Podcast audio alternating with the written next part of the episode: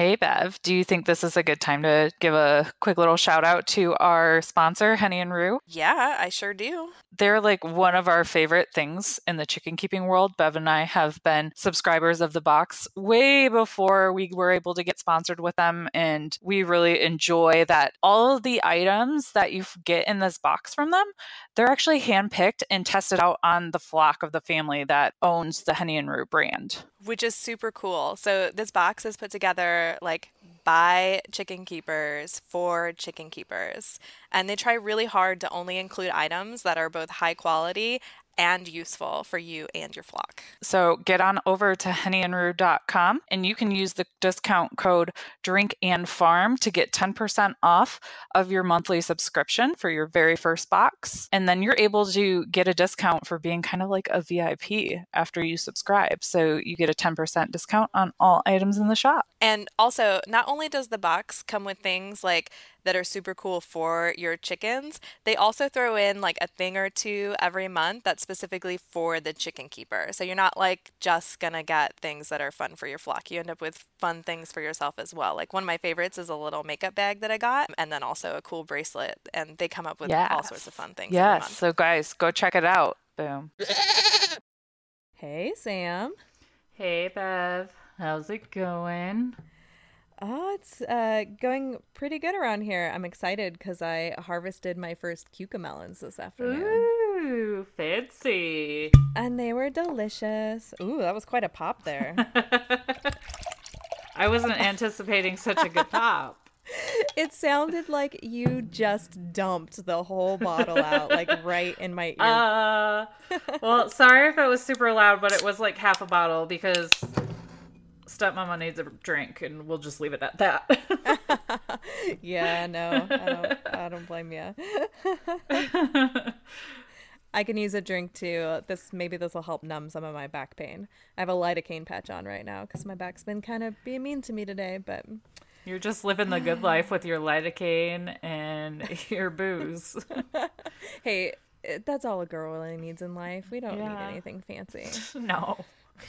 They say diamonds are a girl's best friend, but apparently it's just booze and lidocaine. There we go. New slogan. Yes. So what kind of medicine are you drinking today? So this is a beer that somebody actually posted using our Drink and Farm hashtag. Ooh. And it is Revolution Brewing's Freedom of Speech. And it's a session sour ale with peaches. I'm so jealous. Yeah, we bought one. I keep like clicking the can. Sorry, you can hear it in the background, and there's no way I can edit that out. It's a session sour, and it's from a brewery in Illinois. So I got it while we were there at the Naperville Ale Fest. Oh yeah, it's actually brewed in Chicago, it looks like. So cool. Awesome. What are you drinking? So I'm drinking the other half of my bottle of wine, Torch Lake Cellars White. It's Torch Light White from Bel Air, Michigan. It's just a white blend. I drank half of this when we did our live on Friday. Oh, nice. Yeah, now I'm drinking the other half because I'm using one of our big, Drink and Farm logo, unbreakable, unshutterable, whatever the hell I call them, wine tumblers too. So if it it's only half full and it only has half the bottle of wine in there, so I'm pretty much convinced at this point that a whole bottle of wine could probably fit in here. I might need to sip it like a martini at first, but this thing is okay. Yeah, this thing is super awesome. Nice. Mm-hmm. Yeah, I put my beer can in my Henny and Roo and Drink and Farm koozie. Ooh. Yeah. Fancy. So I'm Drinking Farm branded too on my drink. Oh, we're just so living the hashtag Drink and Farm lifestyle right now. Right. And also, our drinks this episode are sponsored by Ashley Kiernan from our Patreon page. So cheers, lady. Thank you for sponsoring our drinks. We remembered this time. We're improving. We did. So we're a little late in the month, and we know that. It's just that the beginning of the month was sort of like all over the place. And we've talked about all that already before. I think part of that was like we were gearing up for the Ale Fest. So we were both having to kind of like get our farms ready to be gone from them for a long weekend and a bunch of other stuff. So we just didn't do them at the beginning of the month. So if you are a sponsor of our drinks for Patreon for the month of July, we will get you done while we're recording in July. It's just that the last one is going to be from the first episode that drops in August. So no big deal. So we didn't forget. We just are kind of behind. And then we'll start over again at the beginning of the month because I don't got shit going on in August except for back to school. So, gosh, isn't that weird? It's already coming. Like, I was in Walmart yesterday and saw all the back to school shit, and I was like, no, I'm not ready to pay out the ass for all this stuff. Right. Well, so I'm sort of debating on whether or not I'm excited that back to school is coming because, like, our house seriously needs to get, like, back on a schedule and a routine. Yeah. We are in a bad place right now because both kids are, like, home all the time. Orion's just now starting his activity practices, which will be good. That'll start putting us on a little bit of a back to school groove. But, yeah, my kids are bored and it's hot and I don't have anything for them to do, and I work at home, and we live too far from, like, cool services, so I don't know. Yeah. Well, if it makes you feel any better, we have a pool, a trampoline, all the animals you could possibly think of, and water guns, and tablets, and all this other shit, like, way more than I had growing up, and my stepkids are bored, so there's that. And they're only here, like, every other weekend, so it's like you don't even have time to get bored with the cool stuff that we already have, but they're bored. So, but Aslyn did say, like, she's ready to go back to school. She's like, isn't it funny that I'm always ready to go back to school during the summer, but during school, all I can think about is summer. And I'm like, yeah, it's great for me. You're like, yeah, that's super hilarious. Ha ha ha ha. Yeah. Yeah. But she's definitely ready, which is good because she's going into 6th grade. Oh boy. Oh, how exciting. That's the beginning of middle school here, right? Well, technically, like where I went to school, 5th grade was the beginning of middle school. Oh, really? Yeah.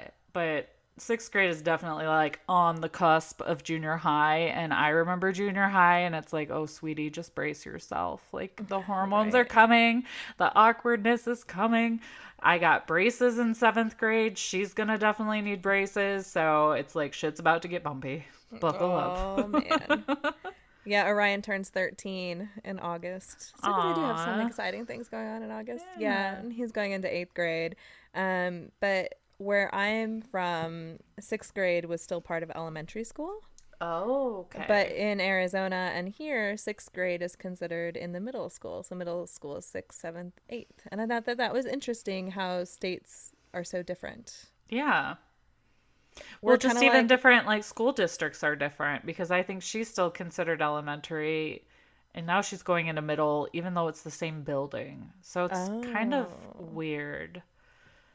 I don't know. Yeah, the middle school at my kid's school is in the same building, but that's just because the school is so small, because we're a small rural school. So the middle school is on the 2nd floor of the elementary school. Oh, wow. So it's kind of separate, but it's kind of together. I don't know. Yeah. But I thought that was interesting because it's kind of like all of these like states are like their own little mini countries with all of their own little different rules. Yeah, well, that was the point of states, I believe, was so, you know, we could break and not have the federal government be in our business 24/7, even though they kind of sort of always are, you know. True. But whatever. Well, but I had an annoyance with it the other day because we finally got the title to our truck that we bought when the Subaru got totaled. And so I got the title, and we were going to transfer my husband's plates from his truck to the new truck, because that got totaled also when I hit the deer. And we finally like had the plates from that back. So I was like, oh, perfect. We can put your plates on it. And then I can put my Subaru plates on my new Subaru whenever we get that. But the plates on his old truck only were in his name because that title only had his name on it because he bought it before we met. but the new truck that we just bought had both of our names on it. So we took that plate down to the BMV, that's the Bureau of Motor Vehicles in Ohio. I know they call it something different in every state. Yeah. And they were like, oh, no, you can't transfer this plate because it only has his name on it. And the title has both of your names on it. So it has to be a plate that has both of your names on it. So I was like, well, wouldn't you know it? I have one of those, too. Yeah. I gave them the other one. They're like looking at me all funny. They're like, what do you mean you have another plate? Oh my God. So now the truck has butterfly plates on it. And I told them, I guess that means that the truck is mine. I mean, that works. That's convenient enough. Right. But I was like, I think this means that we're going to have to just title the Subaru in your name if we want to keep the plates. Because we are those crazy people that pay for like multiple years. And Ohio doesn't refund you the money when the car gets totaled. That's annoying. So we didn't want to lose out on it. Like, you know, it's only like $100, but still $100 is $100. I mean, that's a lot of goat feed. It is. So I don't want to lose it. I don't blame you. That's and ridiculous. That's Bev Bitch's Corner. Oh boy. There we go. That's all I got to bitch about today. Okay. Well, for now anyways. For now. Maybe something else will come up while we're talking. Who knows? We'll just move it into Sam's Salty Corner. It's fine. There we go. And then we can be salty. Well, I do want to shout out from, like I mentioned before, we did that live on Friday. And we did the drawing for the June review giveaway thingamajigger that we did. So I just wanted to give a little shout out to Stephanie B, aka @unlikely_farm girl on Instagram. So she's got a private account, but I don't know if she would mind if you tried to follow her or not. But just wanted to shout her out and thank her and everybody else for giving us reviews. And we hope that even though we're not bribing you to give reviews right now, you'll still be kind enough to go do that if you haven't yet. Because that would be super cool. It makes, you know, us more visible. So it is a very nice little gesture that you can do for us. That's for free. So there's that. That's over on iTunes. Yeah. And what did she win? Did you tell us what she won? I can't remember. I know that was just like 2 seconds ago, but my brain just like totally squirreled again. No, I totally get it. She won 2 limited edition, and limited edition means it was a pain in the ass for Sam to make, so she only made 2. Never again. Never to be made again, so they're super special. Yes. So you want to get in on our giveaways. We give away cool stuff. They're on the rocks glasses. Like, ooh. I could still do those. It was just the lettering on the back that was a pain in the ass because it's our logo on the front and then on the back it says Drink and Farm. And then she's also getting 2 Henny and Roo / Drink and Farm koozies to go with it as like padding so they don't break on the drive over because those are not unshatterable. Those are like not goat friendly, but they're freaking adorable. So there's that. Well, I guess the people will have to tell us if they want us to add on the rocks glasses to the shop. Yes. Because it sounds like you can. Yeah. We just, maybe we won't put Drink and Farm on it. Maybe it'll just have the logo. Yeah, I'm thinking that's acceptable. Sam's like, I'll make those. Fine. Yeah. Fine, Bev. And then, and I still want to do pint glasses, but I haven't found, like, good, affordable, like, smooth-sided pint glasses that I like yet. Yeah. That are like, you know, Sam and Bev approved. So those are coming in the future, but I can't promise when. Yeah. And, you know, so because I used to run that Girls Pint Out group, I'm familiar with ordering certain types of merch. And pint glasses were something that we ordered in bulk and had somebody else make. Yeah. So I'm open to that idea. Yeah. The hardest part is getting them shipped, though, because, like, I'd rather them just go out individually to people so that you don't have to package up pint glasses because they're kind of difficult to ship because they're bigger. Right. And also you have to have them commercially delivered to you if you are getting them all at once. Like, you have to have, like, a warehouse place with, like, a place for the pallet to come off on because the minimum order in order to get a reasonable cost is, like, 72 of them. And it requires, like, a pallet and a forklift to, like, get that off of a truck. So, yeah, I had to, like, have them delivered to my work and stuff when I did that. It was kind of a pain in the butt. So. Oh, boy. Yeah. So, yeah, that's merch logistics. You're welcome, people. This is why in case you want to make your own merch. This is the pain we go through trying to deliver you fabulous things. Logistics. We're like UPS over here. Is that their catchphrase? Logistics? I don't know what their catchphrase is. I just know they run around in brown shorts and deliver me stuff. Oh, that's all I know. Yeah. Yep, that's true.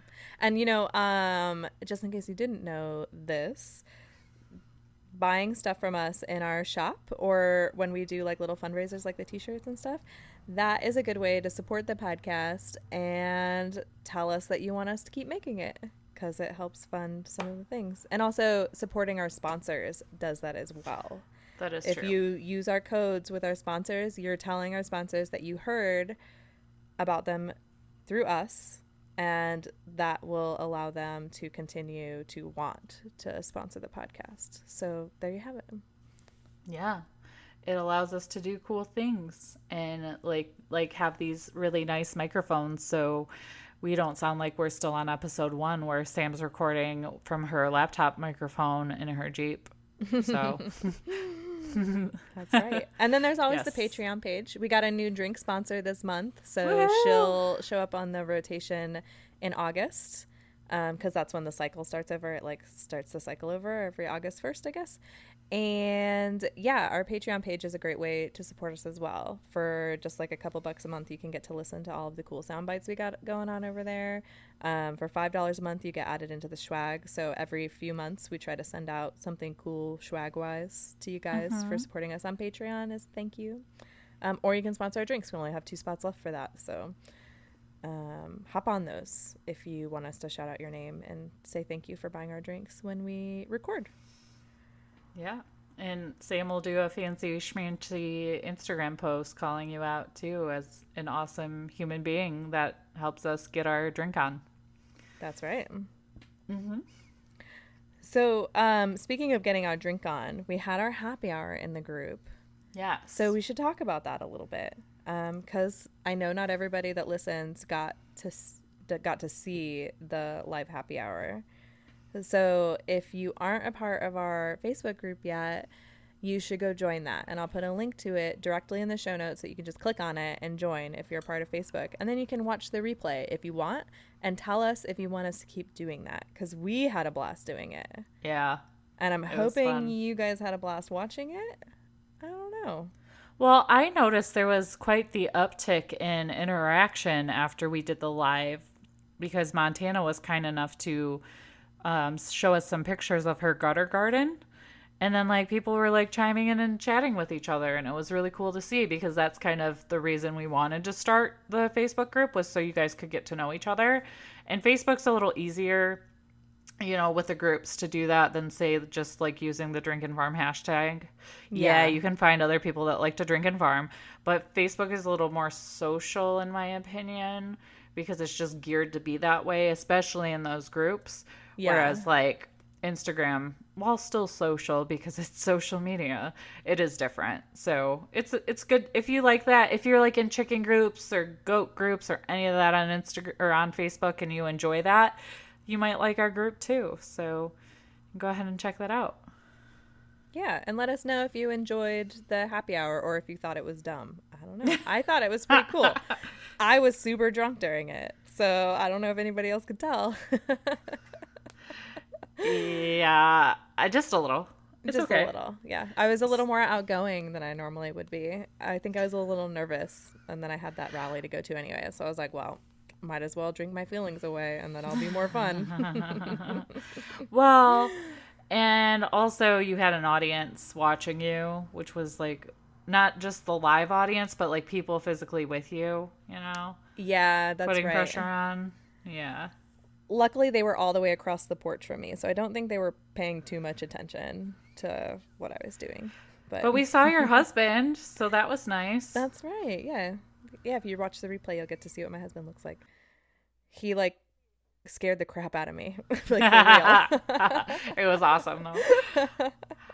You didn't see my husband, but he called me Giggles after I came out of the room, so apparently I was being very loud. Oh, okay. So he must have been able to hear you laughing. That must have meant that we were at least funny to each other. I mean, we usually are. That's true. So. No one laughs at Bev and Sam like Bev and Sam. Exactly. And while we were in the live happy hour, we opened up the forum to questions, and we got a really great question on whether or not Sam would be vaccinating her new chicks for Marek's after having the Marek's scare. And it kind of opened up like this whole great, what's the word I'm looking for? Like, we just sort of realized that, like, we didn't know a whole ton about vaccinating for Marek's, like, besides the fact that it was available. So we weren't able to, like, fully answer the question. So we're hoping that we can fully answer that this episode, because we did a little bit of research. Yes. So, yeah. And by that, Bev means Bev did research, sent Sam articles. Sam looked over them in 5 minutes before we hit record, because that's just how we roll sometimes. But we did have like a brief discussion about it beforehand, so I could see like where the conversation needed to go.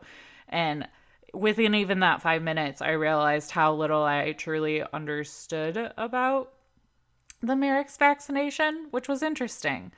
So yeah, I guess we can start talking about it now that I've kind of admitted my ignorance based on procrastination. Well, and you know, like when I ordered my chicks, like I said, I didn't do it because I really didn't fully understand what Marek's was.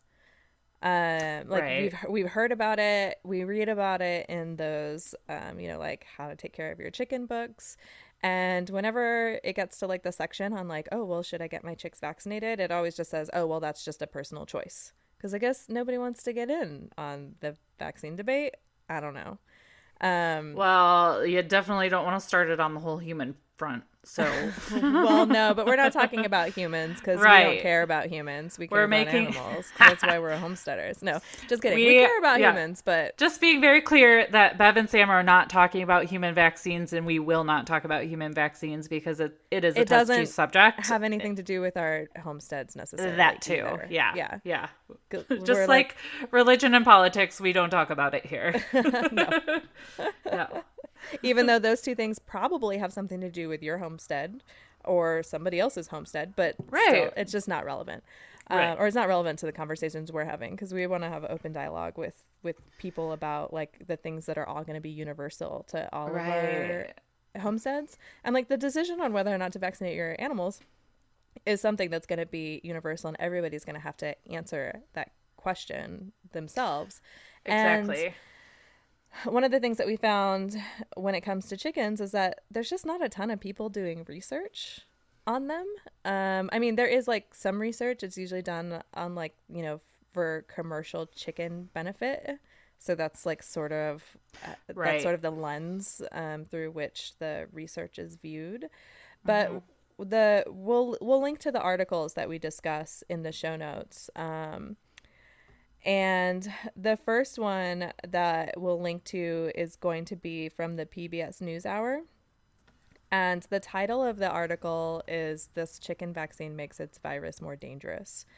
And this is something that I hadn't really thought of or realized was the way that the Marek's vaccination works. Mm-hmm. According to this article, they did some scientific studies, and when they gave the Marek's vaccine to the chicks, those chicks became immune to Marek's. But what happened was they basically became a host for it. So their dander sheds off the Marek's virus because they're now carriers of it. Right. Which can have a lot of implications for how you manage your flock, because hearing that, it makes me feel that, like, if you are going to vaccinate for Marek's, then you'll want to make sure that every chicken that you bring on your farm is going to be vaccinated for Marek's, if that makes sense. Otherwise, you're going to end up with some potential losses. Now, you may have some chicks that weren't vaccinated or some hens that weren't vaccinated that do already carry a natural immunity because they are doing chickens that have gotten Marek's and survived it, I guess, or that are carriers and don't show any signs, you can breed that into chickens as well, from what I'm understanding when I've read the blogs and the articles about this. Does that sound right, Sam? Is that what you have come across? But I don't know, do chickens ever survive Marek's? Yes, you can be a carrier of it and not show signs. So you're a carrier, but you're not going to drop dead. You're not necessarily going to grow the tumors, but you can still shed the virus. But you can, I know like Country Fried Tina, I know I've mentioned her before. Tina, the main chicken in that, you know, Instagram, she has it and she's surviving. She's not always thriving every day, but she's doing vitamin therapy with her and she's still kind of, you know, she's doing her best and going strong for a bird with Marek's, but you know, it's not like Tina is going to live, you know, her best life necessarily because she has that disease and it's always something she's going to fight. I have read about, you know, that breeding and immunity thing, but I don't fully understand it yet because Marek's does not pass from the mother to the chick. The immunity to it might not either. Yeah, and I'm not really sure how that works at all because it's confusing. It's just like chicken genetics to me. Like I look at all like the numbers and the letter combinations for chicken genetics, and I'm like, I have no idea what that means. We need a chicken genetics expert. So if that's you, send us an email, drinkandfarm@gmail.com. Yeah. But yeah. I've read about that, but I guess it's a very long and trying process, and you're going to see a lot of death if you try to breed immunity because, you know, if they're not vaccinated, they, you know, could get it. They're, you know, let me back up a little bit. I guess, like, basically one of the people that follows me messaged me and said, if it is Marek's, don't beat yourself up because I've had a university vet tell me before that if you have air in your coop, you have Marek's. Like it's just that prevalent. So while that's not true that all flocks have Marek's, it's just that you can easily get it because of how easily it is spread because it's spread through the air. I don't know how that would work with immunity. Like those chickens might be wandering around with Marek's, but maybe they're just not dying from it, but they can still give it to another chicken. So you can breed immunity within your flock, but that does not mean that you should turn around and try to sell those chickens because they still have it. So yeah. Well, and so what this article is saying about this specific vaccine is they're calling it a leaky vaccine, which means that you give the vaccine to the chick and the chick doesn't get Marek's. And in fact, those chickens tend to be super healthy just in general, but they are carriers of the virus and they are shedding it off in their dander because it is a leaky vaccine. But experts are saying it's still a good and vital vaccine because it does keep those chickens from dying of Marek's. And like Sam said, if you have air in your coop, it's possible that there is Marek's. In fact, Sam, I forgot to tell you, I chased a bunch of wild birds out of my coop the other day. I don't know how they got in there, but yeah, they were all panicked and in the rafters and like slamming themselves into the walls back and forth and had to open the big doors and get a broom and chase them out. And I was like, for crying out loud, well, if I didn't have my Marek's in here before, like I've definitely got it in here now if one of those wild birds has it. Yeah, we have like vent hole kind of things that aren't like actually vented. They're just like holes in the top of our roof. And we have all kinds of birds that had nests and babies in there. So it's like, or sometimes they just threw in there, like fly in there through the run door. So they just, you can't control the wild birds. Right. They're kind of assholes. I pulled up another article. It's by the website is virology.ws, and I just like Googled leaky virus for Marek's, and yeah, this one also says it can shed too, which is just nuts. Like it just feels like there's no way out. But I'm not saying like, okay, I said I wasn't going to talk human vaccines, but you know, there are some human vaccines like, for example, the HPV vaccine where you can still get it. But if you have the vaccine, it allegedly makes your chances less of getting it. So, or it'll be less serious when you get it. Yeah, I guess so. I don't know. I had really bad reactions to that vaccine, so it was not a pleasant time in my life. So, but that's the one that sticks out the most, where it's like, it might help you, it might not. So that's kind of what this Marek's one seems like. It's, you know, kind of has the same vibe to me, where it might help you as a chicken, but it could have other consequences later. I guess kind of like any medication, really, where there's potential side effects, you know. Well, it's not considered a perfect vaccine, like the polio or other, like, you know, tried and true ones for humans, or maybe even other animal ones. But well, yeah, and you know, so what I kind of took away from this also is just that, like, there's not necessarily any harm in getting the vaccine for your chicken, because your chickens will be fine. Yeah. Should Marek's arrive.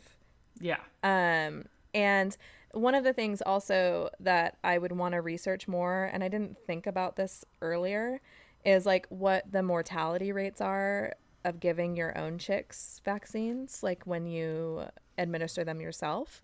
Mm. Because like ordering them from wherever you get your chickens already vaccinated is one thing, because if something goes wrong when they're giving the vaccine, then they just, you know, put a different chicken there. They just grab a new one, vaccinate that one, and put it in your box. But when you're hatching chicks at home and you have to do that all by hand, like, it's very likely that baby chicks are very small, and it's a subcutaneous vaccination, which means that it just goes under the skin. You don't put it like in the meat or in a vein. So you just kind of like pull the skin back, put the needle in, and it just like goes under the tent of the skin. Did I describe that so that you could visualize that, Sam? Did that make sense? Yeah, and okay. I saw some pictures earlier too. Okay. From the other article you sent me. So yeah, and I don't like needles, so I'm not a huge fan of the idea of vaccinating. But at the same time, knowing this about Marek's now, and that this virus or this vaccine can shed, it does kind of make it a little awkward, because it's like, I know I have Marek's vaccinated birds, and then I know I have birds that, you know, that I hatched that I did not vaccinate. And the ones that I'm getting this week are also going to be vaccinated. But two of the bantams that are coming through are not vaccinated because they're too small, and my pet chicken doesn't vaccinate their bantams. So it's kind of like, you're damned if you do, damned if you don't. Well, your farm is going to be sort of a living experiment for how that shedding actually ends up taking place, which is semi-unfortunate.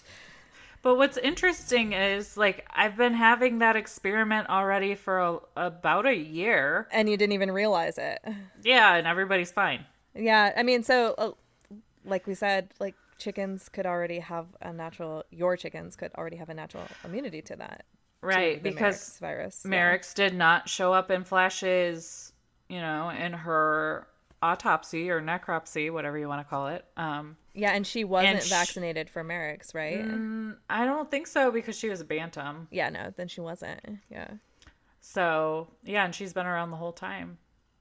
Since we got chicks back in last March. So yeah. So it's like, maybe the leaky virus doesn't leak all the time. I don't know. I don't know. That PBS article, you guys will have to read it and then tell us what you think. We'll discuss this a little further in the group. Maybe we'll do like a little live happy hour where we chat about it if enough people are interested in that. That way everybody can like reread the article and really like get into the information. I read the whole thing a couple of days ago, but you know, in one ear out the other, especially when I read like so many. And we'll link to this article from Countryside Daily that shows you how to give your chickens vaccines should you choose to do it. It's kind of neat.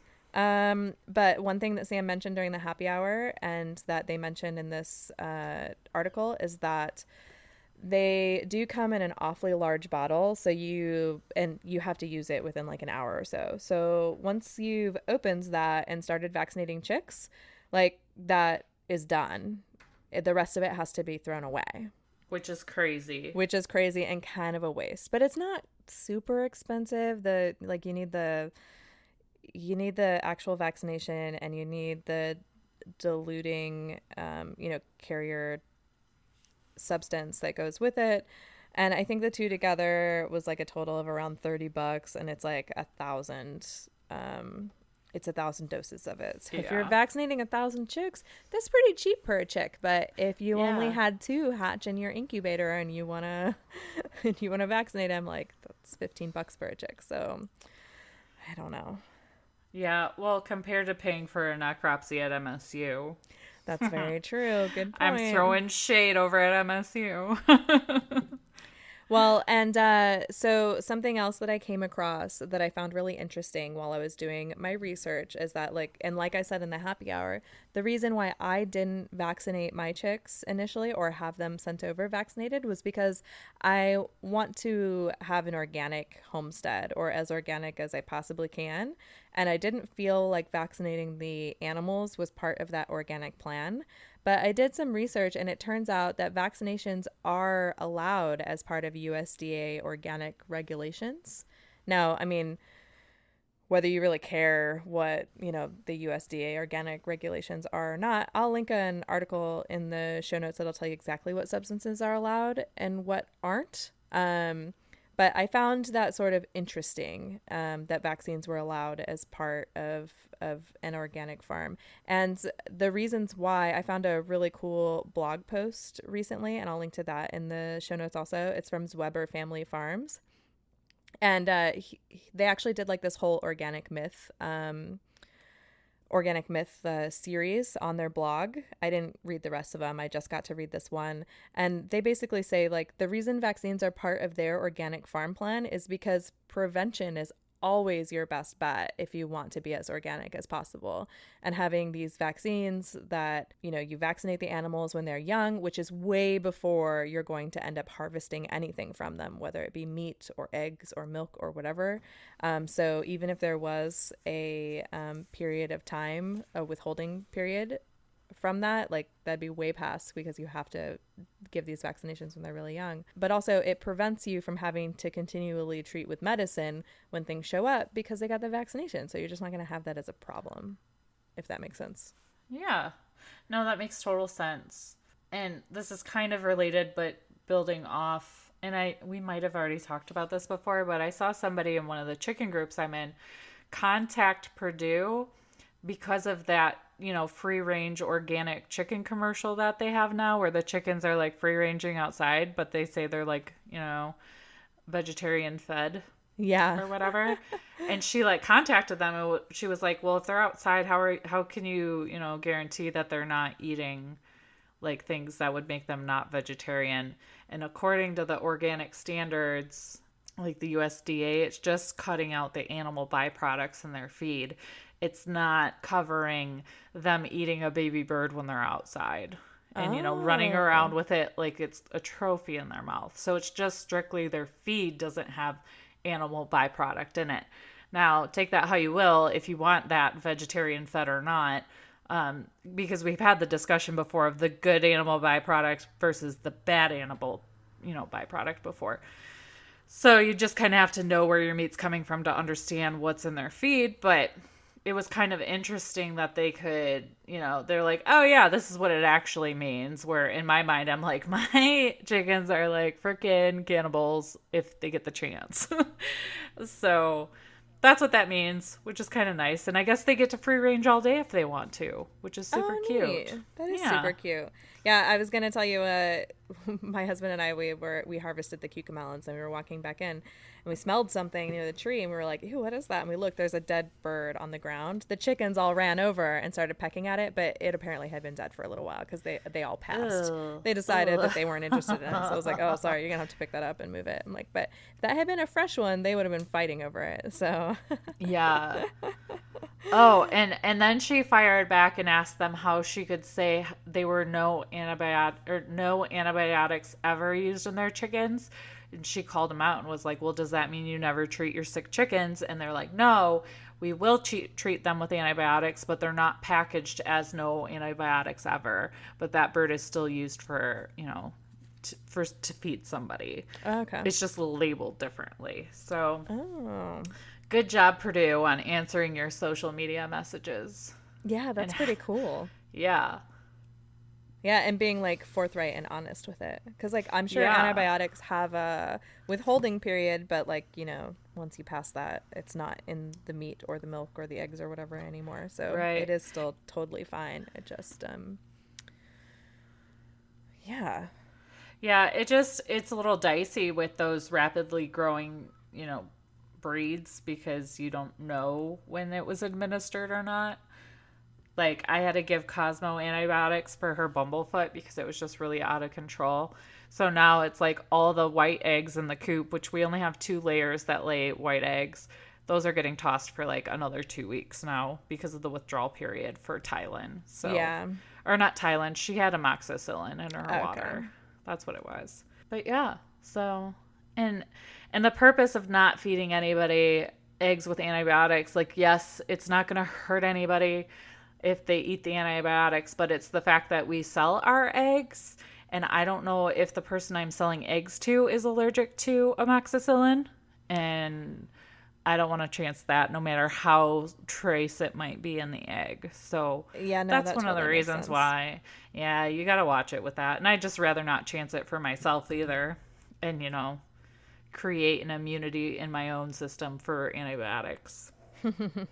Right. So we'll link to all of these articles in the show notes so that you can kind of see it. And if you want to discuss further with us, you're welcome to. We like this to be an open dialogue. So regardless of like how you feel after this, we're happy to chat about it.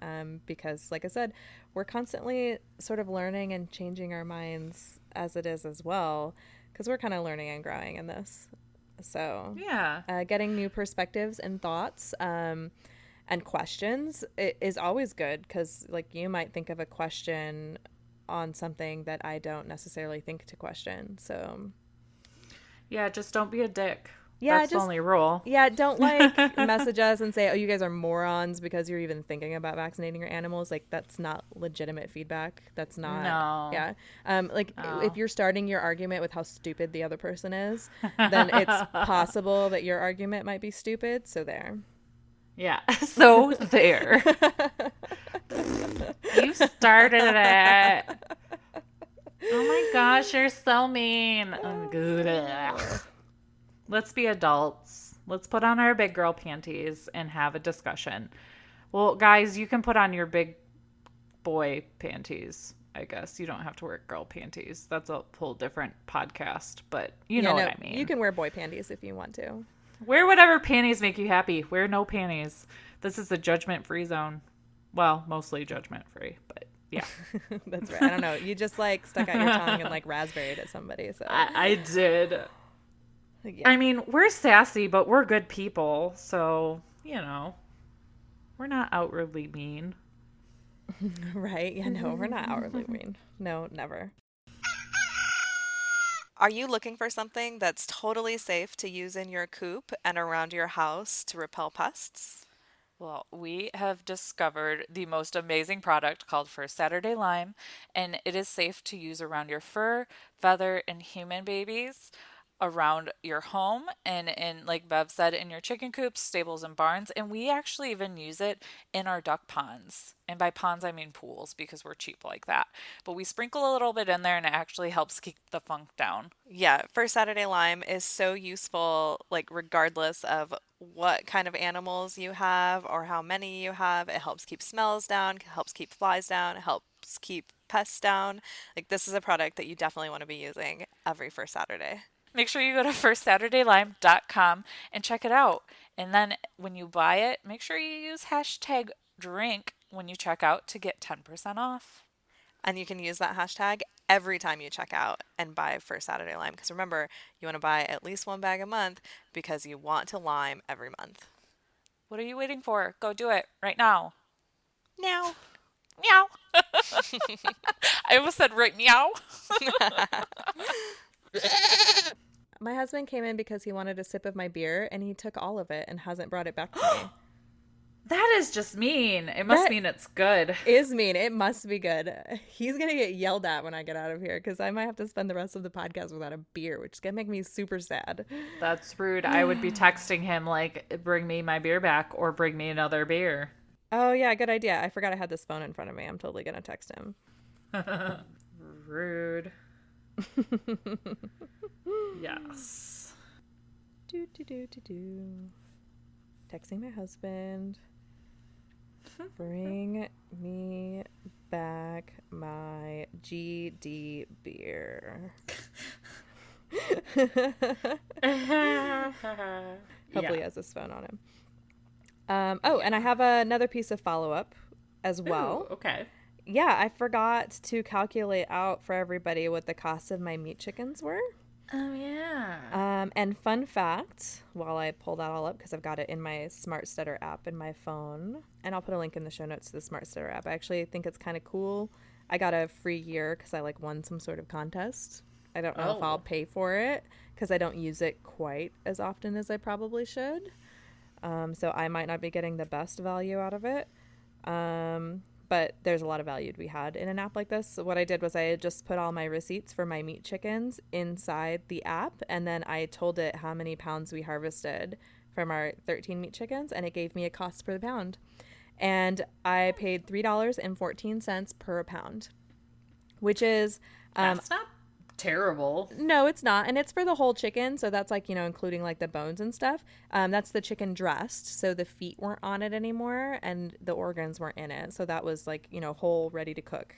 My average was $3.14 per pound. Now, you can get those fryer chickens usually for 99 cents or $1.99 a pound whole from the grocery store, but they're just they're regular grocery store chickens, not pastured chickens, that you raise on your own farm. Right. But something else that I wanted to point out that was left over. I'm sorry, lost my train of thought. He just brought me my beer back. Did he have a look of shame on his face? Because he should. He didn't, and my beer is awfully empty. So. Oh, how rude! Doesn't he know that's how we make the magic happen? Apparently, alcohol. He doesn't. Right.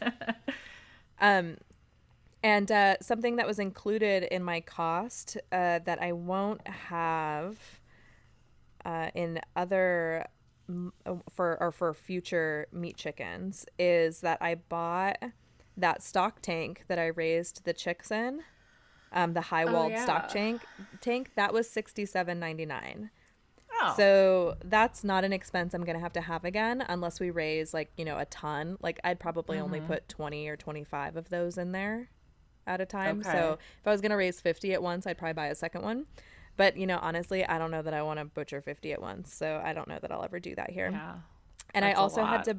Yeah, that is a lot. And I also had to buy them a new feeder, which was $20.99. And I had to buy a new heat lamp because I couldn't find. Oh no, I knew where it was, but I didn't realize that those hatching eggs were duds when I bought the meat chickens.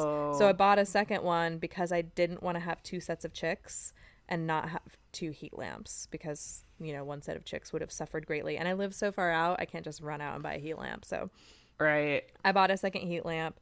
But the chicks themselves were $25.87, and that was for 13 chicks. The chicken feed total cost was, $50.90. I got to do a little math in my head. Sorry. You're fine. I'm bad at math, so I would be using my calculator. I spent about $65 on chicken feed, which is a little on the low end, but that's because I couldn't get organic chicken feed at my local feed store here. So they just got they got the meat maker blend of chicken feed from southern states. I would have preferred to feed an organic non-GMO, but I thought for this very first round, the good thing that I would be doing for them is having them be pastured. And, they got lots of treats and lots of other things. So they were different from a conventional grocery store chicken in that, they got to live the good life, or as good of a life as I could possibly give them here in my pasture and in my tractor. But they did probably eat a feed that is similar to what a commercial grower uses, because I believe the feed that I bought is the same that the 4-H kids use. And they tend to follow practices that follow the commercial growing schedule. So I guess that's my my admittance for the month. I don't know. I'm trying really hard to like just do the best that I can with my farm and not beat myself up about the things that end up not going exactly the way that I want them to. But I had a really cool idea, and we'll see if I actually manage to put this into practice. But I was thinking of writing a mission statement for my farm so that when I was doing something or trying to make a decision, I had my mission statement to reflect back on whether or not that fits within my mission for my farm. Does that mean that Drink and Farm gets a mission statement too? Yeah, we can totally write a mission statement for Drink and Farm. In fact, anytime I do a business, so like starting businesses is something that I just kind of do. I love building new businesses and like putting things together. It like keeps my brain active and happy and keeps me engaged and excited because I'm constantly working on something new. And mission statements and taglines are something that I'm usually pretty good at coming up with. So I'll have to think of some cool things for Drink and Farm. It better be funny, though. So. Yeah, our mission statement will have to be funny. Yeah.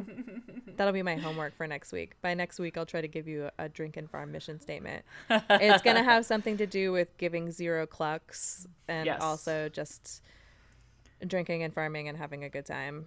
And not doing the best you can. And not being a dick. Wearing big girl panties. Yes. That could be in the mission statement. All of those good things.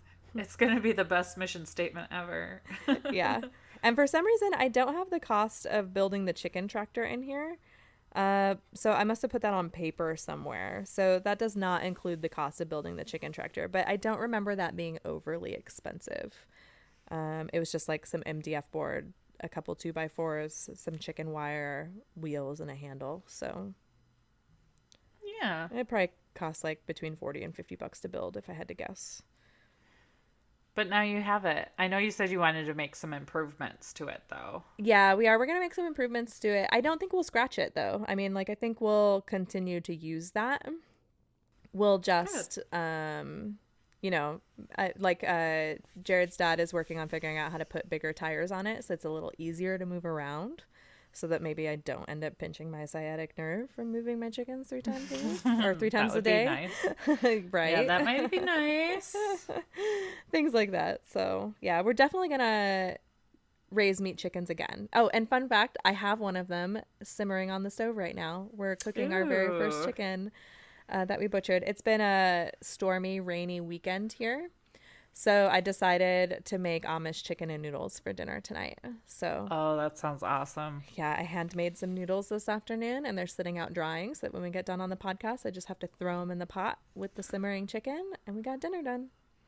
That's so nice. See, that's the one thing I like about fall and winter and spring is like I feel like I have more food options as far as the crock pot goes because I started Weight Watchers back up because Sam needs to lose some lbs, and so many of the recipes that are like lower points, like the freestyle for Weight Watchers. By the way, we're not sponsored by Weight Watchers, so this is a free shout out. Free shout out to them. There's a lot of like 0 point options, and you can make like chilies that have 0 points in them. Really? Yeah, which make for like really great lunch options and stuff because you can make it in bulk. But when it's 90 to 100 degrees outside, you don't want to eat chili. So it's like I'm almost excited for the fall so I can start making that stuff and like feel like a fun, like happy human eating it. But right now it's just like, ooh, I'll have a salad, which is only so fun for so long. So. Right. And you know what? It's funny. I almost never eat salads for meals because I always feel hungry like 10 minutes later after it's all gone because you just like the vegetables or fruit, if there's a bunch of fruit in it, like it's also water-based that your body just like breaks it down so fast. Yeah. And like all fruits and vegetables are 0 points, and chicken breast is 0 points. Certain kinds of ground meat like chicken and turkey that are like 99% fat-free are 0 points. So there's like a lot of options, but when like it's fruit and vegetables or 0 points, it's like, yeah, that's great, but I feel like I'm eating it all damn day, and it's like, oh my gosh, I'm just tired of eating, but I'm starving. You're like, but I kind of want some Amish chicken and noodles served on top of mashed potatoes. Yeah. Yeah. And I've been using all my points today on alcohol. So so Sam can only eat fruits, vegetables, and chicken breasts for the rest of the month. Wine is like grapes, which are 0 points. So I don't know why I have to track this. This is not fair. Yeah, I totally agree. Someone write them a letter. Write them a strongly worded letter. Hops are like vegetables. Like, what the hell? Why can't I just have these? But anyways. I knew we'd get to a salty corner. Yeah, Sam is salty about how alcohol... Actually, the alcohol has like fair points on it. I will give it that. And one of the things I did try this week, and you guys will see some of the pictures come across our feed in the next few days. I got the White Claw seltzer water, like spiked seltzer. Way better than Truly, in my opinion. It's really good. So I took a lime one, and then I put some cucumber in it and some fresh mint in there. Oh, it was so good. And it was like, yeah, it was 3 points, but I had snacks with it, which was nice, and those didn't cost me anything extra. So I felt a little fancy making like a little cocktail type beverage, because usually I'm just like, dump it in a glass. There you go. Kind of lazy. But it made for some really pretty pictures. It's just really difficult to be outside and taking pictures around animals with something like that open. Yeah, because they're like, ooh, mint leaves and cucumbers. Those are our favorite things. Yeah. And there's like, no, just goats, there's vodka in that. Yeah. This is not good for you. This is for me. This is the human treat. Yeah, so Sam's had some alcohol today, and like I think I'm just gonna do like chicken stir fry for dinner. I know this is so exciting for our listeners to hear about what we're eating. Chicken stir fry sounds delicious too. I'm just happy that I'm back to cooking. I haven't like I talked about on the last episode, but like I didn't realize how much the pain was really like distracting my brain. I used to do things like make English muffins from scratch. And make cheese, and like, you know, like I love to make things. Like when it's bad weather outside, I'm in the kitchen like preparing something to either freeze or save or, you know, make for dinner. So I felt good to be like in the kitchen making noodles from scratch and like simmering a chicken that I was actually the one that butchered it. So I don't know. I'm starting to feel like I'm more back to myself. That's good. Yeah, I'm glad. I mean, even though I'm having a rough day today, but I'm not letting that bother me because I know what it is now. And I feel like that mental hurdle, once I'm over that, like I can just deal with it. That's fair. That makes a lot of sense, though. Yeah, like I know it's not something like awful or, you know, like life altering or. Right. It could be worse. Oh, everything could always definitely be worse. Which reminds me, we totally had a chicken death on our farm this week after I talked about what good luck I had been having with everything. So I knew that I was going to jinx myself because that's what I do. Yeah. But yeah, it was a Carol Pacey, which was my coolest chicken. And Carol Pacey's story is sort of extra sad because Carol Pacey is named after somebody at my work. She wanted me to name a chicken after her. She wanted me to name my craziest looking chicken after her. And so I did.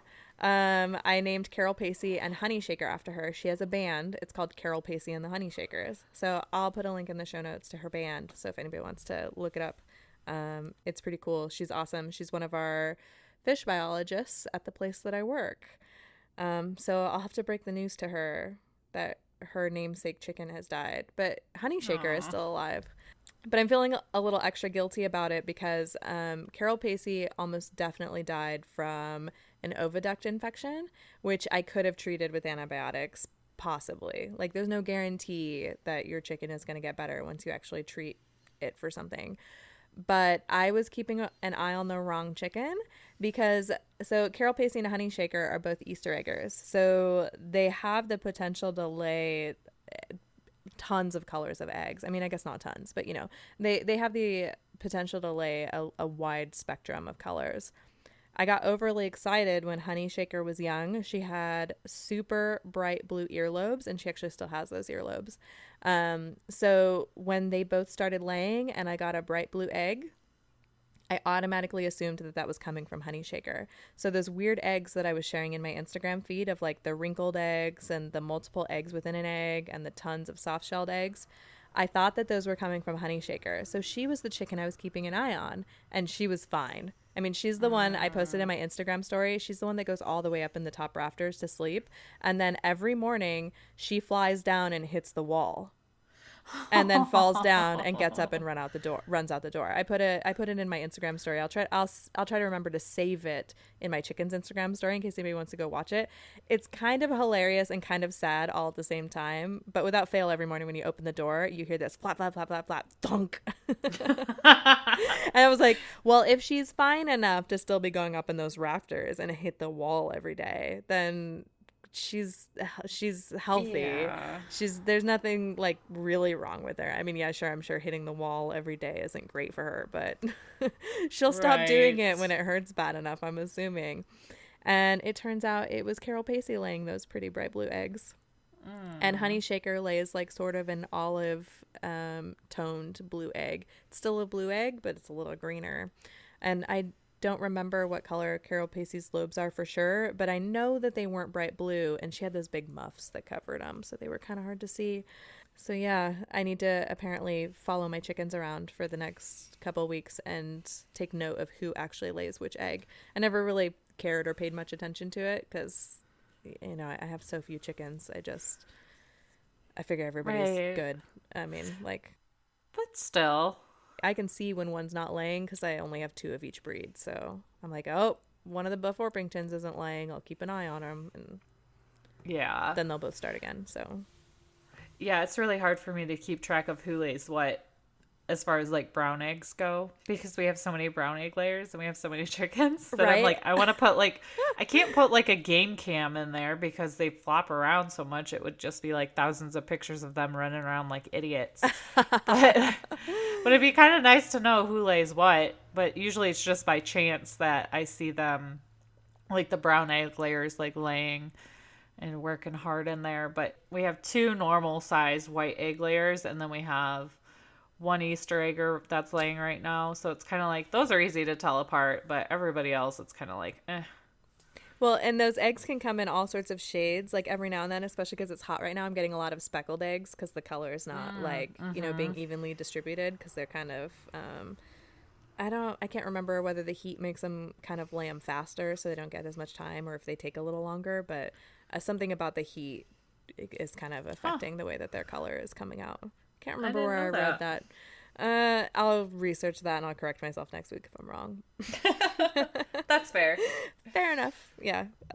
So like it's hard to tell with the brown ones because there's like so many shades of brown, and sometimes it just looks different because it spent more or less time in the little colored injector area of the oviduct.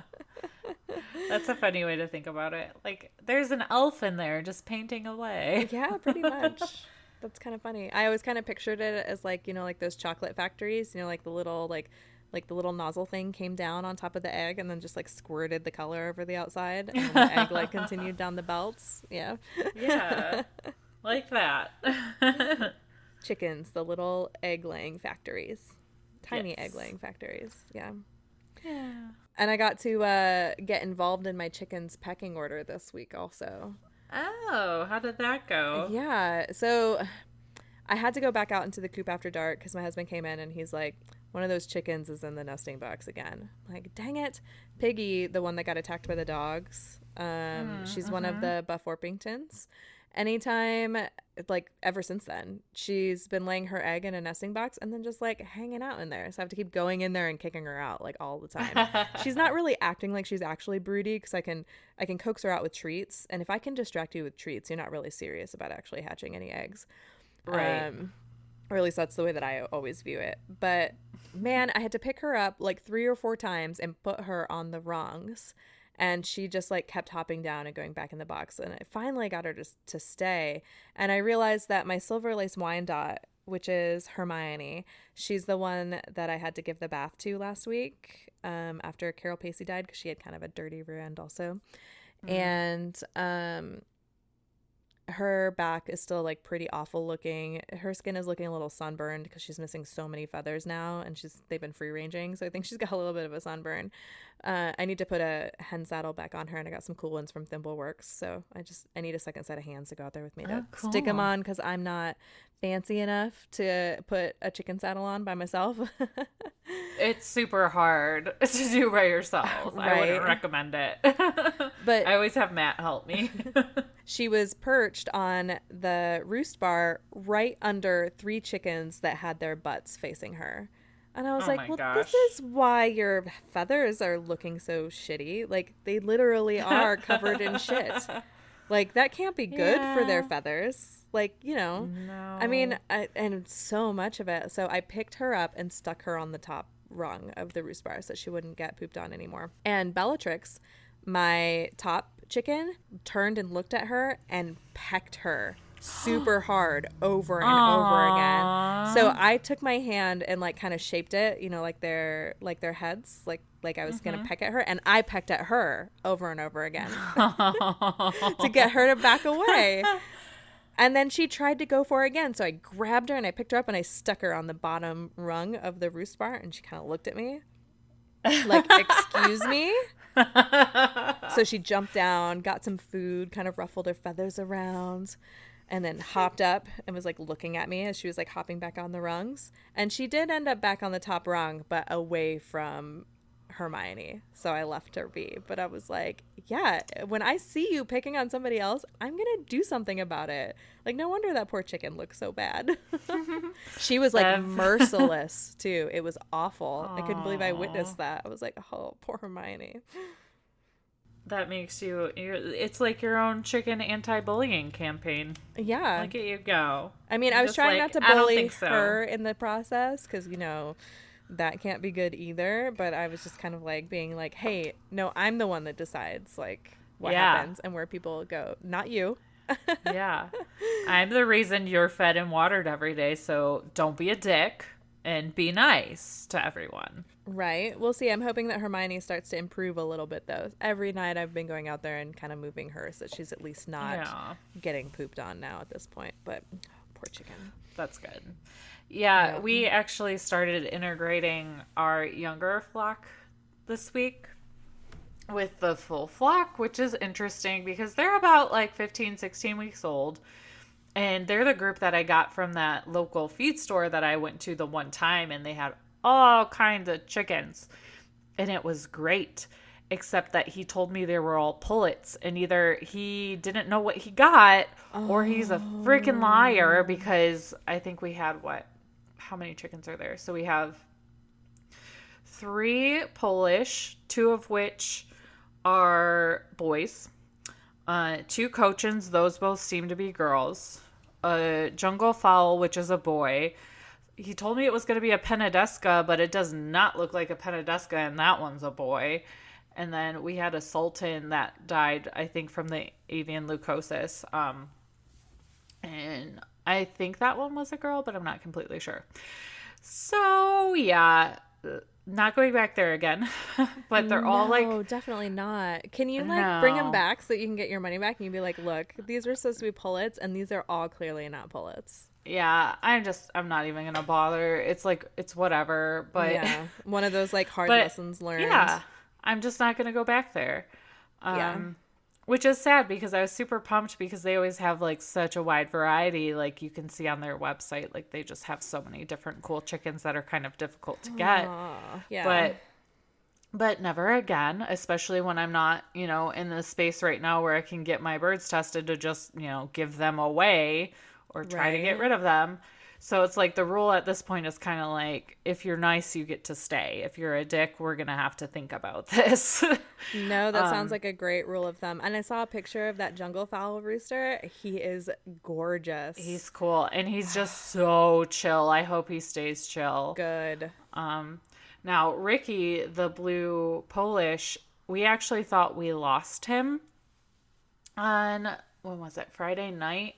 Like we let them all out to like mingle in the coop, and generally they stay like in a corner huddled together, but not Ricky. Ricky was like outside living his best life, wandering around, and my husband and my stepdaughter put them away, but I think he got out somehow and I couldn't find him the next day. Like I looked everywhere. I looked in the trees, looked behind the barn. And then I was like upset because we also had one of our other chickens die yesterday too. So I was like, this just sucks. Like at least with the one that is dying, I knew that was a chance, but like this guy, this is a bummer because I have a couple more Polish coming this coming week. And I was like, oh, I could have like a cute little coop and call it the Polish Club or something cheesy like that and breed Polish for fun. And so I was really bummed. But the next morning, my husband's out on the deck and he's like, honey, come here. That little effer spent the night in the neighbor's garage. So he like kind of wandered around and he's got like this big poof on his head because he's Polish. So he's got the huge crest, but it looks crazy. And like, we had to like go into our neighbor's backyard and like kind of wrangle him to come back. So he's like just strutting his stuff all over the property, living his best life. And the rest of his friends are like scared in the coop for now, but I'm hoping he'll be a good rooster because he's beautiful. But yeah, the whole integration thing, even how that shakes up the pecking order is kind of tough too, because it's like nobody wants to be at the bottom. So until they establish their reorder, it just can be kind of messy all around. It's so kind of chaotic. Yeah. And that alleged Penadesca, I don't know what the hell it is. It's a cute bird. But he had a little bit of a bloody comb today. So I had to spray some Vetricin on him and carry him around a little bit, let it dry out. So it can be a little vicious, that pecking order, you know, it's not cool. It's not fun, but it's the pecking order's real. I think I just thought it was like some kind of saying or cliche before I have chickens, but right. Yeah, no, it's totally real. Yeah. Yep. It totally matters. I can very clearly see who is at the top and who is at the bottom of mine. And I only have 9 chickens and they're pretty stagnant about it. But I am going to get to integrate a flock though, because I am getting those hatching eggs. Yay! I was considering not doing it because I felt like I was already doing too many things at the moment. But after Carol Pacey died and Jared and I talked, he's like, they're not going to lay until December anyways. Like, we might as well get them and then we can sort of see what happens. But I'll get to go to her farm and pick them up on Tuesday, and I'll get to talk to her because now I'm curious. She's a home breeder of chickens. Mm-hmm. I want to get to know like what her flock practices are, just because like I don't want to accidentally introduce the avian leukosis into our into our flock, because that passes through the egg. Like now I feel like a more knowledgeable chicken keeper. Oh, and you know what? Before I forget. One of the things that I ran across while we were doing our Marek's research is that it doesn't really matter whether you get the vaccine or not if you plan on keeping a closed flock. Oh. Yeah. I mean, like, you could still end up getting it from wild birds. Yeah. Or, like, if you wear the wrong shoes into your coop or, like, a fellow chicken keeper comes and visits. But, yeah, I can't believe I totally forgot to mention that. So follow-up. Yeah, if you keep a closed flock and you're not planning on ever adding any new birds ever, then, like, you get to just kind of decide what you're most comfortable with. That was all that I was saying with that. So, yeah, I've got to find out. Well, like, they'll be hatching eggs, so I will get to decide whether or not I vaccinate them or not. And I'll have to think about that because my current birds aren't. I'm sort of leaning towards not for the time being. But we'll see. I reserve the right to change my mind all the freaking time. So yes. I got 3 weeks to decide.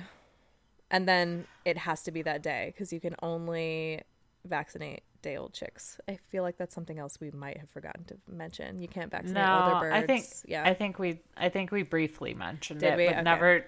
Yeah. We never said it in like one sentence. Yeah. But I think we mentioned it in a very scattered Bev and Sam way. You have exactly 30 seconds to decide whether or not you're vaccinating. No. Just like the first day or two, I think was basically what I found. But they prefer day old. That's what it's really made for. So yeah. So we'll see. I'll get to hatch eggs. Yeah. And I'll be sure and like share the pictures and the process and stuff, and I'll try to figure out if I can actually like record them moving around in the eggs, because I always think that that's super cool. I just, you know, got to get like the setup together to do it. And sometimes I'm lazy, or sometimes I'm doing too many things at once, so I don't get around to it. Yeah. I mean, it's so cool. It never gets old. And we really haven't hatched anything in a while. I'm starting to get like the itch to hatch, but it's the kind of just itch. Yeah. Maybe you can live vicariously through my hatching. I could. But I really don't think, and I should knock on wood, that my Savots or my Silkies have the disease at all. I think it was something more in my general population flock, and because they're not co-mingling, hopefully they're fine. But I would really like to hatch a couple Silkies and Savots, because the Silkies I got from Brittany, they're not laying yet, so it'll be a little bit before I want to, you know, try to even hatch those after they lay. But they're beautiful. Like, they have the best, like, crests and beards. They're gorgeous. So it's like I'm kind of dying to try to hatch out some of those. And they came out in kind of a fun splash color, so they're primarily, like, grayish, blackish, but they have some different kind of patterns, and they're just so pretty. And then the Savots, like, that's why I got them in the first place, was because I wanted to breed those and sell them. And while I'm not going to sell them anytime soon until I can get everything tested, like, I think it'd just be fun, because they're fun birds. Even though Gomez is kind of a dick, I took him out today to do some pictures, because I was just, Sam sometimes takes bulk photos and schedules her posts in advance because life happens, and she still likes to talk to people on Instagram. No, I don't blame you for that. Take a photo that day. I don't. So I took some, like, but I haven't had him out to take pictures in a while, and I did, and he just looks like pissed at the world in them. So, but he's so handsome. My chickens always look pissed at the world. I have not gotten a happy looking picture out of my chickens. But one of the things that I do love about Instagram and getting to know like you and everybody else a little better is I love hearing about all the different chicken breeds. Like, I had no idea like what a Svarthona was, or like a Silkie, or I don't know. It just, there's so many like fun chicken types out there. Yeah, I had no clue that there was more than one breed of chicken until I had chickens, which is just stupid. Like, I feel like I should have known that, but I really didn't think about it before I had chickens. Well, like, I thought that there were, like, I knew that there were white leghorns because of leghorn foghorn, and that's where eggs come from, is from white leghorns. And I knew that there were chickens that laid brown eggs, but I thought that they were all, you know, like the reddish brown chickens, you know, like the Rhode Island Reds, or those were the two types of chickens that I thought there were: Rhode Island Reds and white leghorns, and that's it. That was it. And then the meat chickens, which are like, you know, the big fatty white chickens. And right. Yeah, but still like very basic looking chickens, not anything like a barred rock or a silver lace Wyandotte, you know, or anything like that, or lavender Orpington, or like there's some crazy chickens out there. Just so many. I need more chicken coops. You do. Join me in the madness. I don't know if I told you this. I can't remember if we talked about it briefly, but because I just went to like a cool little like fundraiser in my town this weekend, I got to talk to the guy that runs one of the food pantries in the area, and he totally takes backyard chicken keepers' eggs. So that's another reason why we decided to take on the hatching eggs, because I told my husband, I was like, well, now we know where to send the extra eggs. Right, and it's going to a good cause, you know. Yeah, and it's going to something that just, like, makes my heart happy. So, yeah, because there's nothing worse. I remember those days. Like, there's nothing worse than not being able to buy groceries when you need them. Yeah. So, like, that's a cause that I'll always, always support, like, as much as I can. So it's, like, a basic human necessity. But man, that kind of got into a downer. Didn't mean to do that. No, but not really, because it's good that you know what to do with those extra eggs, you know, instead of letting them just rot on your counter. Right. So it's being used for a good purpose. A very good purpose. Yeah. And I try to like dole out my extra eggs to my neighbors and stuff so that I don't have eggs laying around for too long. My neighbors will still get lots of free eggs too, but just another thing to do with them.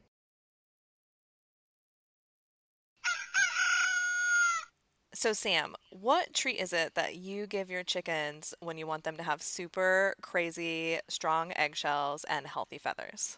Well, my grubblies bring all the girls to the yard, and sometimes the boys, too. And they're so like, it's better than worms? Yes, damn right. It's better than worms. Because, you know, so funny. Most worms are created in China. I'm still having trouble with that main thing. Created in China, grown in China, whatever you want to call it. But grubblies are grown in the USA, and they eat garbage, which keeps garbage out of the landfill. And I mean, like food garbage, not like plastic. Yeah, yeah. But well, that'd be pretty amazing if they could eat plastic, too. But they do offset 7 pounds of carbon dioxide for every pound, too.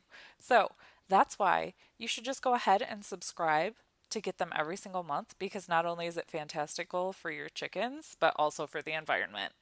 Yes. And you can use code WINE20 at checkout at grubblies.com, and you'll get 20% off your first order. Woohoo! We got a farm story from somebody this week. Oh, yeah, that's right. We did. Yeah. But neither of us has really read it yet. So do we want to save it for next week?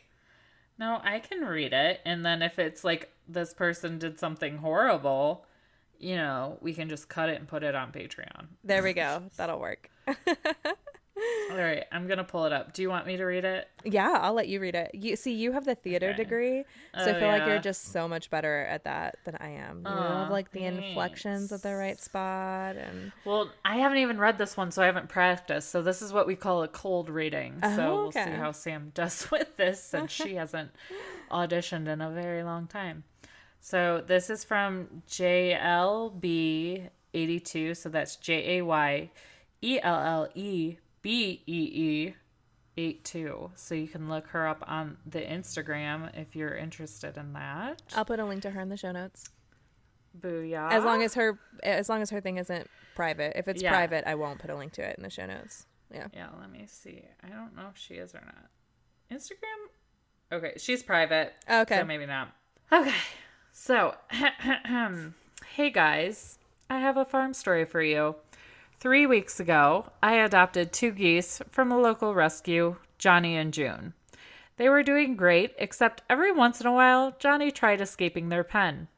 Last Wednesday night, I got home from work. I went out back to check on everyone, and June was outside of the pen trying to get in. Johnny was nowhere to be found. I asked my boyfriend where he last saw him. He said he was just there over an hour ago. So I had the embarrassing task of walking down the road and informing all of the neighbors, "Hi, our goose got out. He's big, white, and gray. Can you let me know if you see him?" Not awkward at all. About 10 minutes later, a neighbor showed up and said he was about a quarter mile down the road in someone's driveway. By the time we got there, he was in the creek swimming away. This was the start of our literal wild goose chase. The next morning at 5:30, we chased him around another neighbor's farm for 2 hours. We could not catch him. He was most active about 5:30 to 7 a.m. In the afternoon, he seemed to disappear. I got multiple calls from neighbors telling me he was at their house. By the time we got there, he was gone. He spent most of his time about half a mile down the road.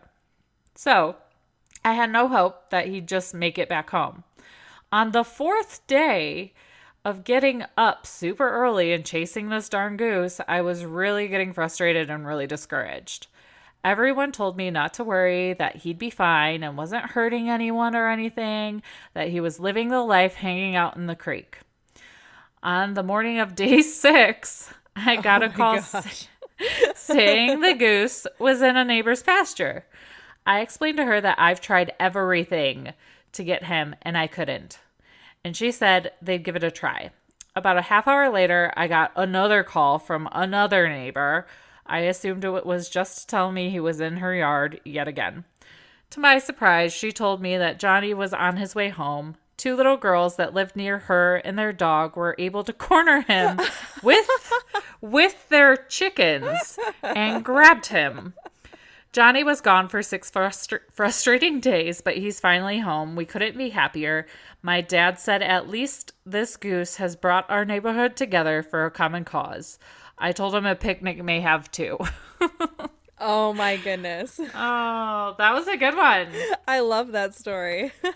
Damn goose. I'm glad that it had a happy ending. Yeah. But that could have been bad. I love that it was like two little girls and their puppy and chickens. No, just two little girls and their chickens. I don't know where I got puppy from. I made that up. I mean, that would be even more adorable in my mind. So I was just like that. Sticking all the adorable things in there. But yeah, I'm just like picturing these two little girls like cornering a goose. Well, and it was so funny too. We were at a park when we were driving up to Illinois, and there were geese and ducks there. We were giving the geese a really wide berth because we had heard that geese can be really mean. We didn't want them like chasing us and attacking us. So like, kudos to those little girls for cornering a goose. They're pretty big and can be intimidating when they want to be. Yes, they really can. Oh my God, that's too funny. That's a great story. Thank you for sharing that. And if anybody else listening has like a great farm story that they'd like us to tell, feel free to send it in. We'll read it on the podcast. Yeah, and we'll give you a shout out. And if your account's private but you want a shout out, please just say so in the message, just because we realize some people would rather be private about their life and not have a bunch of weirdos trying to follow them. So, or if you want to remain completely anonymous, that is also an option. Just put that in the message too. Yeah, you just got to let us know. We'll respect your wishes. And we'll send a message to her that gave us this story and find out what she wants, because I'll cut out her name and all of the other stuff if she doesn't want it. And if she does, I'll leave it and I'll link to her in the show notes. So, yeah. I'm just sending her that message right now. Oh, perfect. You're just on top of it. A shout out in the show notes. Okay. I'm done. Done being distracted. Well, guys, thanks for listening to this episode of We Drink and We Farm Things. I'm Bev. And I'm Sam. And we would appreciate it if you would follow us at Drink and Farm on Instagram if you're not already, and if Instagram is your jam. We'd love to hang out with you over there. And feel free to use the hashtag Drink and Farm while you're safely drinking and farming. We have no rules over this hashtag. It's just use it when you want it. And then we'll post one on Tuesday, one on Thursday as features. Sam finally got fancy and decided, yep, we're going to do 2 a week because enough people are using it. And like using the hashtag in a way that's just awesome, because it's so hard for me to pick. And I guess I should let Bev pick too. Oh, I didn't think of that. And, you know, I thought of something too. We don't have any rules with our hashtags. Like, if you don't want to tag us, we don't care. We just click on the Drink and Farm. Fine. And we feature whichever ones, like, you know, or Sam features whichever one she sees. Cause I am just kind of going on there. But if you want to interact with us, feel free to tag us in them. You can tag at Drink and Farm, or you can tag one of us individually, or both of us if you want to. I don't care. Yeah. Whatever. I mean, tagging is how you like poke people to tell them to talk to you, I guess. So, yeah, if you specifically want us to talk to you because you used our hashtag, then tag us. But if you don't care, just use the hashtag Drink and Farm. And when we stumble upon it, we'll probably comment, because that's what we do. Right. I guess I shouldn't be so presumptuous and assume if they're using hashtag Drink and Farm that they want to be featured, but I'm just doing it anyways. And I figure if somebody yells at me, it's fine. Yeah. I mean, was anybody using that hashtag before we started this? No. Okay. Yeah. So I'm going to go out on a limb and say that anybody using the Drink and Farm hashtag is doing it because they heard it on the podcast or saw it on Instagram in our Drink and Farm feed. So there you go. I think that's a safe assumption. I think so, too. I mean, not that two people can't come up with the same idea at the same time randomly, because brains are weird and that can totally happen. But I don't know. It was sort of an original idea, I guess. Yeah. I don't know how that happened. I come up with ideas all the time. Some of them are duplicates of other people's. Some of them are unique. It just kind of depends. Yeah. I try really hard to stick with the unique ones, but sometimes your brain does, like you said, funny things, and you see something and then like 3 days later you think it's your idea, but it's not. Yeah. Oh no, I know. That's totally happened to me. And then I always like, you know, like feel a little guilty about that. And I'm like, dang it, Brian, you should have reminded me. Anyways, we went off on a tangent while we were signing off. This is our Surprise! 21st episode of We Drink Woo! And We Farm Things. We probably should have been doing shots the whole time. But we didn't. So. No, which is probably better because, you know, we do have to go, you know, put animals away and stuff. And that's not fun to do when you're like super tanked. Yeah, nope, it's not. But I got to sign off because my laptop is literally dying right now. Oh, no. So drink. All right, guys. Farm. Give zero. And give zero clucks. Oh, no.